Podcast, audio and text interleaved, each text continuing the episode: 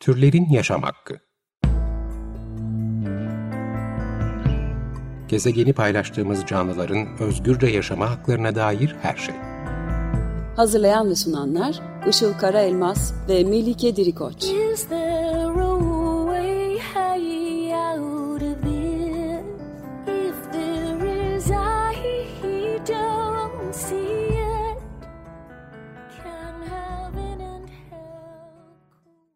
Merhabalar, 95.0 Açık Radyo'da Türlerin Yaşam Hakkı programı başladı. Ben Işıl Karaelmaz.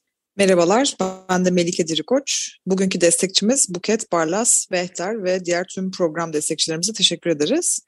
E, Bugün Hayvan Hakları İzleme Komitesi Hakim'den avukat Gizem Karataş konuğumuz. Kendisiyle Elazığ davası olarak bilinen Elazığ e, Hayvan Bakım Evi'nde işlenen suçlarla ilgili görülen davayı konuşacağız. Gizem hoş geldin. Hoş bulduk. Hoş geldin. E, Şimdi bilmeyenler için öncelikle Elazığ Hayvan Bakım Evi'nde ne olmuştu, e, neden dava açıldı, e, bundan bahsedebilir misin? Ee, 2017-2019 yılları arası başta olmak üzere Elazığ Bakım Evi'nde e, yani insanlar tabii barınak diyor daha çok onu da söylemek lazım.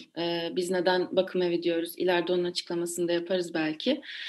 Bu bakım evinde çok ciddi hak ihlalleri oluyor ve orada o zaman e, veteriner hekimlik öğrencisi olan, orada üniversite okuyan Türkan Ceylan ve e, diğer işte yine veteriner teknikerliği okuyan ya da veterinerlikle bilgisi olmayan sadece o bakım evine gidip gelip hayvanların e, bakımlarını üstlenen ya da durumlarına bakan insanlar, gönüllüler e, bu hak ihlallerine şahit oluyorlar, görüntüler alıyorlar.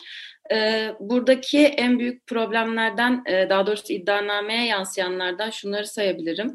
E, işte bütün köpeklerin ve kedilerin e, açlıktan ölmek üzere olması, açlıktan ölmesi, birbirini yemesi, e, kedilerin birbirini yemesi özellikle mesela iddianamede geçiyor. Pislik içerisinde yaşamaları, uyuz olan veya olmayan veya başka hastalığı olup olmayan hayvanların aynı yerde tutulması sebebiyle yavru hayvanların hastalık kaparak ölmesi gibi. E, bu görüntüleri alan gönüllüler defalarca şikayette bulunuyorlar ancak bir sonuç alamıyorlar. En sonunda e, Türkan Ceylan'ın sosyal medya hesabında bunları paylaşması üzerine e, Elazığ'da yaşayan bir gönüllü bir cimer başvurusu yapıyor buradaki fotoğraflarla ve bu e, bu görüntüler ve bu şikayet sadece aslında işini yapan, düzgünce yapan bir savcının önüne düşüyor. Ve bu savcı e, bir veteriner hekim bilirkişi alarak yanına bir sabah e, bu bakım evine gidiyor ve bir e, keşif gerçekleştiriyor orada. Bilirkişi raporu düzenleniyor ve bilirkişi raporunda bu az önce bahsettiğim hususların hepsi kayda geçiyor. E, daha sonrasında bizim bu e, kamu çalışanları ile ilgili mesela işte hukuka aykırı olarak köpeklerin sokaklardan toplanması veya bakım evinde gerçekleştirilen hak ihlalleriyle ilgili yaptığımız suç duyurularında hep takıldığımız bir engel var. Bu engelde e, kamu çalışanları ile ilgili olarak e, soruşturmanın sürdürülebilmesi için e, bir izin alınması gerekiyor. Ancak bu izin hiçbir zaman verilmiyor valilik tarafından. Bu dosyada da tam olarak bu gerçekleşiyor. Ancak savcı ve işte şikayetçi olan kişiler e, bunu üst mahkemeye taşıyıp itiraz ediyorlar ve üst mahkemede bu kadar delil olan bir dosyada e, sen izin vermeme gibi bir karar veremezsin. Bu kararı bozuyorum diyerek kararı bozuyor. Bu sayede soruşturma devam ediyor. İddianame düzenleniyor ve e, dava açılıyor. E, yani aslında burada savcının sadece görevini yerine getirmesi, gidip keşif yapması, delil toplaması ne kadar önemli bunu görmüş oluyoruz. Yani bu dava Elazığ bakım evi Türkiye'nin en kötü bakım evi olduğu için açılmıyor. Biz e, her gün önümüze gelen ihlallerden, görüntülerden bütün bakım evlerinin böyle olduğunu biliyoruz. Ama e, gönüllülerin ısrarlı bir şekilde devamlı olarak şikayette bulunması ve bu şikayetinde e, işini düzgün yapan ve delil toplayan bir savcıya denk gelmesi neticesinde böyle bir dava e, açılmış oluyor. E, sonrasında e, Elazığ 2. Asliye Ceza Mahkemesi'nde bu dava görevi kötüye kullanma suçu e, kapsamında 3 veteriner hekim bir Veteriner İşleri Müdürü'nün yargılanması şeklinde görüldü. Ee, biz de Ankara, İzmir, e, Elazığ, Antalya barolarının avukatlarıyla birlikte e, hep birlikte orada e, dosyayı takip ettik. Olabildiğince duruşmalara gittik, katılım sağlamaya çalıştık. E, bütün baroların ve e, STK'ların katılma talepleri ısrarla reddedildi. Suçtan zarar görmediğimiz e, iddiasına dayanılarak ama yine de oraya gidip baskı oluşturmaya, sesimizi duyurmaya çalıştık. Çünkü e, müşteki olan kişinin yani şikayeti yapan kişinin e, tehditler aldığını söyleyerek dosyadan çekilmesi ve katılma talebinin olmadığını söylemesiyle bütün yargılama aslında hayvanları temsil eden hiç kimse bulunmadan e, devam etti ve gerçekleşti. Çok En özür dilerim. sonunda- Su- suçtan e, zarar görmediğiniz o kısmı biraz açar mısın? E, Şimdi şöyle başımızın belası bir e, Yargıtay Ceza Genel Kurulu kararı var. Aslında çok alakasız bir e, karar. Yani bir PTT memuruyla ilgili verilmiş ve işte PTT Genel Müdürlüğü'nün dosyaya müdahale olmak istemesi ama bu bunun işte maddi bir zararın yok diyerek suçtan zarar görmüş değilsin diyerek reddedildiği bir karar. Devamlı olarak bu karar bizim karşımıza çıkıyor tüm e, hayvan hakları dosyalarında aslında. Siz, siz e, suçtan zarar görmüş sayılmazsınız diyerek e, bizim taleplerimizi reddediyorlar. Ama burada şöyle de bir durum oldu aynı zamanda. Mesela Türkan Ceylan ve diğer gönüllüler orada yıllarca e, durumu çok kötü olan hayvanları e, bayağı bakım evinde bilgisiyle ve tutanak tutulmuş şekilde oradan çıkartıp e, gerek hani uçak bilet masraflarını da ödeyerek İstanbul'a göndermişler. Çok büyük ameliyatlar olması gerekenleri kendileri alıp veterinerlik masraflarını üstlenmişler. Mesela son duruşmada e, o bütün makbuzları çıkartıp bütün o masrafları ortaya döküp bu sefer hani artık e, tabii ki bizim hoşumuza giden bir şey olmasa da bakın maddi zarar da var. Suçtan zarar görmüştür. Onların e, katılma taleplerini kabul edin. Zaten soruşturma aşamasında da dinlenen bu olayların hepsine şahit olan kişiler bunlar. E, o yüzden hani dinlenmeleri önem arz ediyor ve katılma taleplerinde suçtan zarar görmüş olmaları sebebiyle kabul edilmesi gerekiyor dememize rağmen mesela yine suçtan zarar gören değildir diyerek tek bir cümleyle e, onu da reddetti.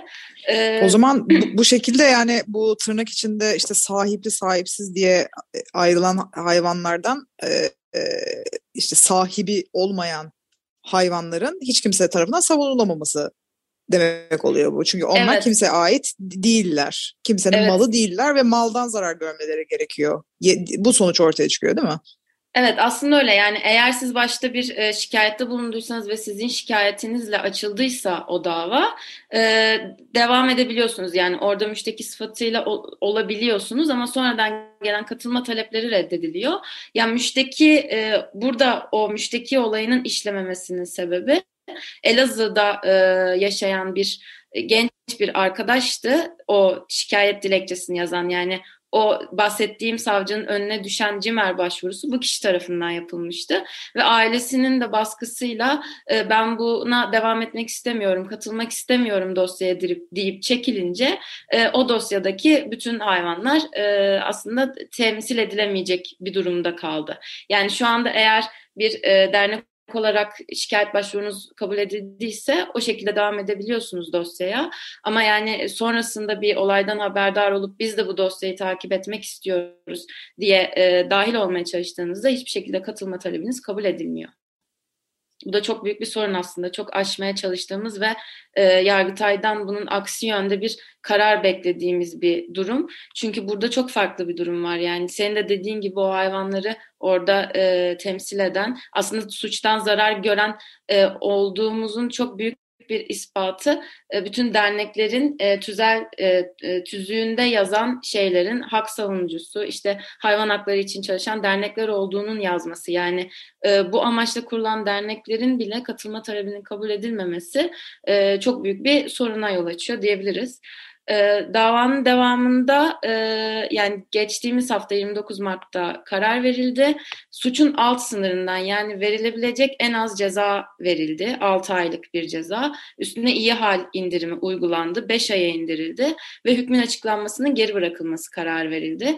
E, bu karar da şu anlama geliyor. Eğer 5 yıl boyunca kasten başka bir suç işlemezlerse bu ceza onların e, adli sicil kaydına bile girmeyecek. Hiç işlenmemiş e, gibi bir durum ortaya çıkıyor çıkacak.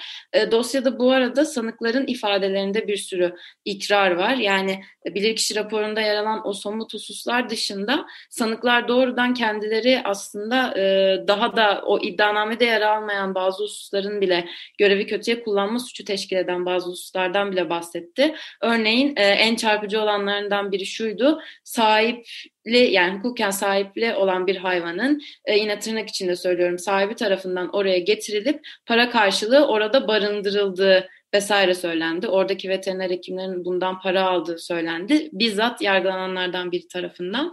Ee, ve biz o görüntülerden ve bilirkişi raporundan biliyoruz ki orada işte az önce de anlattığım gibi sağlıklı sağlıksız hayvanlar aynı yerde tutulurken birçok yavru hayvan yetişkin başka hayvanlarla bir arada tutulurken e, bu hayvanlara nasıl yer ayrıldı, nasıl buna karşılık para alındı bunların mesela sorulması lazımdı ancak hiç e, daha sonrasında hakime sorulduğunu bile duymadık. Bu ceza çok az bir ceza. E, aslında üst sınıra yakın bir ceza verilmesi ve hani yıllara yayılan bu e, hukuk aykırılıklarla ilgili olarak artırılmış bir ceza verilmesi gerekiyordu. Bu sebeple e, bugün e, bütün bu katılma talebini sunan e, ancak reddedilse bile işte barolar ve dernekler olarak istinaf dilekçelerimizi sunuyoruz. Ee, ve işte hem katılma taleplerimizin reddine dair bir inceleme talep ediyoruz hem de bu cezanın arttırılması gerektiğine dair itirazlarımızı sunuyoruz. Peki bu 6 aylık ceza e, veya işte indirimle 5 ay dedin sanırım. Pratikte ne anlama geliyor? Hapse girmeyecekler herhalde. E, birinci sorun bu. Ya da mesela görevlerine devam edecekler mi? Yani o orada çalışmaya, o bakım evinde çalışmaya devam edecekler mi bu insanlar? İkinci sorum da e, bu karar bu hayvan bakım evlerinde aslında yıllardır mücadelesi verilen bir konu bu ve işte dediğin gibi Türkiye'deki bütün hayvan bakım evlerinin durumu aşağı yukarı bu şekilde. Bu ceza verilen ilk ceza mı oralarda çalışan kamu görevlilerine böyle bir suçtan dolayı verilen? Ee, öncelikle ilk soruyu cevaplarsam şöyle bir durum var. Ee, yani hala çalışmaya devam ediyorlar. Hatta orada yargılanan ve cezalanlardan biri şu an e, Elazığ Bakım Evi'nde direkt veteriner hekim. Biz e, duruşma gününden sonra bu karar duruşması değil bir önceki duruşmadan sonra Elazığ Bakım Evi'ni ziyarete gittik. Ve yasaklı ırkların olduğu bölüme özellikle girdiğimizde diğer hayvanların durumu da çok kötüydü ama felaket bir durumda olduklarını fark ettik. E, bunlarla ilgili olarak aldığımız e, görüntü görüntülerle tekrar suç duyurusunda bulunduk mesela. Ya hiçbirinin önünde mama su yoktu. Ee, işte biz yasaklı ırkların oraya girmeden önce, yasaklı ırk olarak adlandırılan o bölüme girmeden önce hayvanların üstüne hızlı bir şekilde su tutarak e, temizlemeye çalıştılar. Dışarıdan hava alan böyle bir baraka tarzı bir yerlerde tutuluyorlar ve ısıtıcı yok. E, o suyun da üstlerine buz gibi suyun dökülmesi üzerine hayvanlar e, titreyerek duruyorlardı orada ve bizi görünce tabii çok ağlamaya başladılar çünkü insan görmüyorlar orada belli ki. E, bu yine orada yargılanan kişiye ve o zaman, aynı zamanda şu anda veteriner hekimlik yapan kişiye ben bunun e, köpeklerin mamaları suları nerede diye sorduğumda 7-24 önlerinde dedi ama o anda mesela bu yoktu.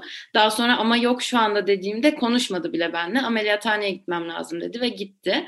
Aynı zamanda orada şu anda çalışan başka biri de tanıklık yaptı bu davada ve e, şu anda artık bakım evinde hiçbir sorun yok.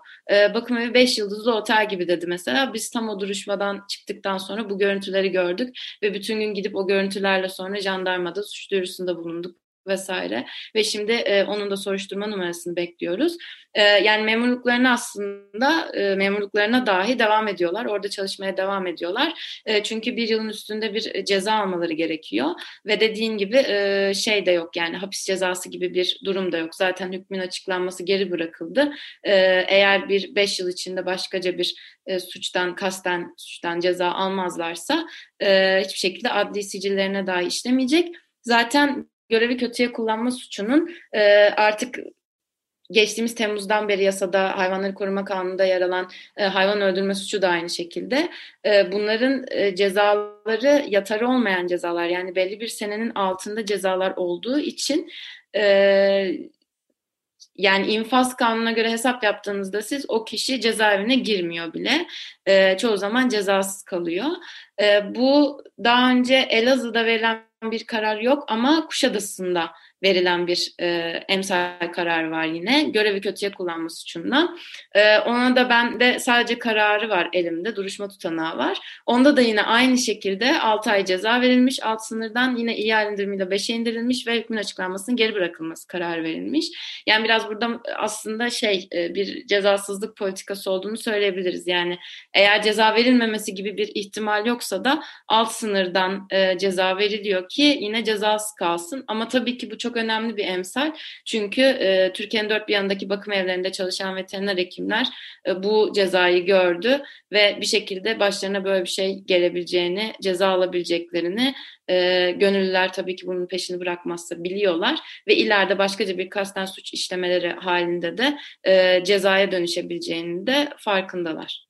E, bu noktada şeyi sormak istiyorum. En başta sen de söylemiştin. Şimdi bir mevzu var zaten işte sürekli konuşuluyor ve maalesef nefret söylemleri ve böyle kutuplaşmalar e, aslında çözümden bizi çok daha uzaklaştırarak büyüyor.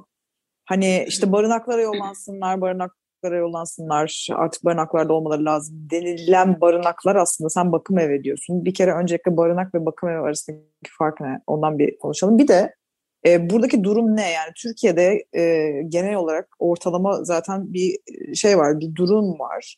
Bu durum ne ve bu durumun aslında e, en temelde so- sorumluluk zinciri nasıl? Yani hani herkes topu birbirine atıyor ama belki bunun da hani hukuken ve pratikte e, nasıl olduğu da alakalı senden biraz bilgi alabilirsek süper olur. Ee, şimdi aslında neden bakım evi diyoruz? Çünkü Hayvanları Koruma Kanunu 6. maddesine göre e, sokakta yaşayan hayvanları alıp bir yere hapsetmek gibi bir hakkı yok kimsenin. O hayvanları alıp e, kısırlaştırıp aşısını yapıp e, tedavi edilmesi gerekiyorsa bunu yapıp e, yaşadığı yere sokağa yaşam alanına geri bırakması gerekiyor belediyelerin. E, 2004'ten beri bu düzenleme var. Ancak bu kadar yıldır belediyeler bu görevlerini yerine getirmiyorlar. E, çünkü yani kısırlaştırma e, belli bir para gerektiriyor ama bu bütçe onlara ayrılmış olsa bile e, bu parayı gerektiği gibi harcamama yönünde bir inatları var. E, zaten biz şeyi de biliyoruz işte Tarım Orman Bakanlığı'ndan mesela para almak için hayvanları küpelemiş gibi gösterip aslında kısırlaştırmasını vesaire hiçbir şey yapmayan, düzgünce yapmayan, e, sadece küpesini takıyormuş gibi gösterip para alan belediyeler olduğuna dair de elimizde ispat olmasa da mesela söylentiler var böyle bir sürü. Yani ee, yolsuzluk var ya değil mi? Bu paraları kendileri tabii ki kullanıyorlar. Çok, çok büyük bir yolsuzluk dönüyor. Yani yıllardır bunu yapmadıkları için zaten hani biz hep bu başıboş köpek sorunu dedikleri, terörü dedikleri husus için devamlı diyoruz ki böyle bir sorun, böyle bir problem yok. Popülasyon problemi var. Bu problemden de en çok hayvan hakları savunucuları olarak biz rahatsızız. Çünkü bu hayvanların e, çoğalması demek e, daha çok hayvanın ölmesi, daha çok hayvanın e, yemek bulamaması, daha çok hayvanın yaşamda zorlanması, barınacak yer bulamaması vesaire demek. E, bu yüzden zaten biz yıllardır çözümü bildiğimiz için e, belediyelere kısırlaştırma yapmaları yönünde e, baskı yapıyoruz. Ancak e, ne işte mesela kanun çıktı e, belediyeler ceza kapsamına alınsın demiştik alınmadı. Yani şu anda siz e, bir şey yaptığınızda suç duyurusunda bulunduğunuzda e, oradaki çalışanlar hakkında bulunuyorsunuz. E, ama yani belediyenin bir tüzel kişilik olarak hiçbir sorumluluğu yok. Bunun yanında işte e, şunu çokça söyledik üretimin yas saklanması gerek dedik en başta. Çünkü e, devamlı olarak e, ha, insanlar işte çocuklarına süs gibi bir hani sanki sadece arkadaş görevi varmış hiçbir sorumluluğun alınmasına gerek yokmuş gibi köpekleri alıyorlar ve sokaklara atıyorlar. Zaten mesela İstanbul'da baktığınızda sokakta gördüğünüz köpekler hep böyle e, hani şeydir daha böyle pet shoplarda satılan köpeklerle e, diğer köpeklerin böyle birlikte üretilip hani çiftleştirilip oluşturulduğu belli olan böyle daha karışık melez köpeklerdir. E, bunun yanında işte tabii daha kırsal alanlarda, köylerde mesela e, çoban köpeği olarak tırnak içinde kullanılan köpekler var. Bunlar devamlı çoğaltılıyor kontrolsüz bir şekilde e, kullanmak için. Çünkü yani bu hikayelerin hepsinde aslında istiyorsanız çoban köpeği olarak kullanılsın, istiyorsanız pet shop'ta satılsın. Hepsinde mal olarak görüldükleri için bir şekilde bundan faydalanmak için çoğaltıyorlar. İşine yaramayanları sokak sokağa atıyorlar gibi bir durum var. Bu yüzden zaten üretimi yasaklamadan ve belediyelere kısırlaştırma yönünde baskı yapılmadan bu popülasyon sorununun çözülmesine imkan yok. İnsanlar e, Türkiye'deki bakım evlerinin ne durumda olduğunu, ne şartlarda olduğunu ve kapasitelerinin ne olduğunu bilmiyorlar aslında. Yani Türkiye'deki bütün sokakta yaşayan hayvanların alınıp e, bakım evlerine götürülmesi ve orada kalmaları gibi bir durum yok. Çünkü Türkiye'deki bakım evlerinin böyle bir kapasitesi yok. Zaten veteriner hekimlere sorsanız buralarda çalışan e, onlar da aslında bunun mümkün olmadığını söylüyor ve istemiyor zaten mesela bütün köpeklerin toplanmasını. Biz hakim olarak geçtiğimiz ay bir rapor yayınladık. Bu rapor için e, Fatma Biltekin bir yıl boyunca e, İstanbul'un bütün e, ilçelerinden gönüllülerle ve e, birkaç belediyede çalışan veteriner hekimle görüştü.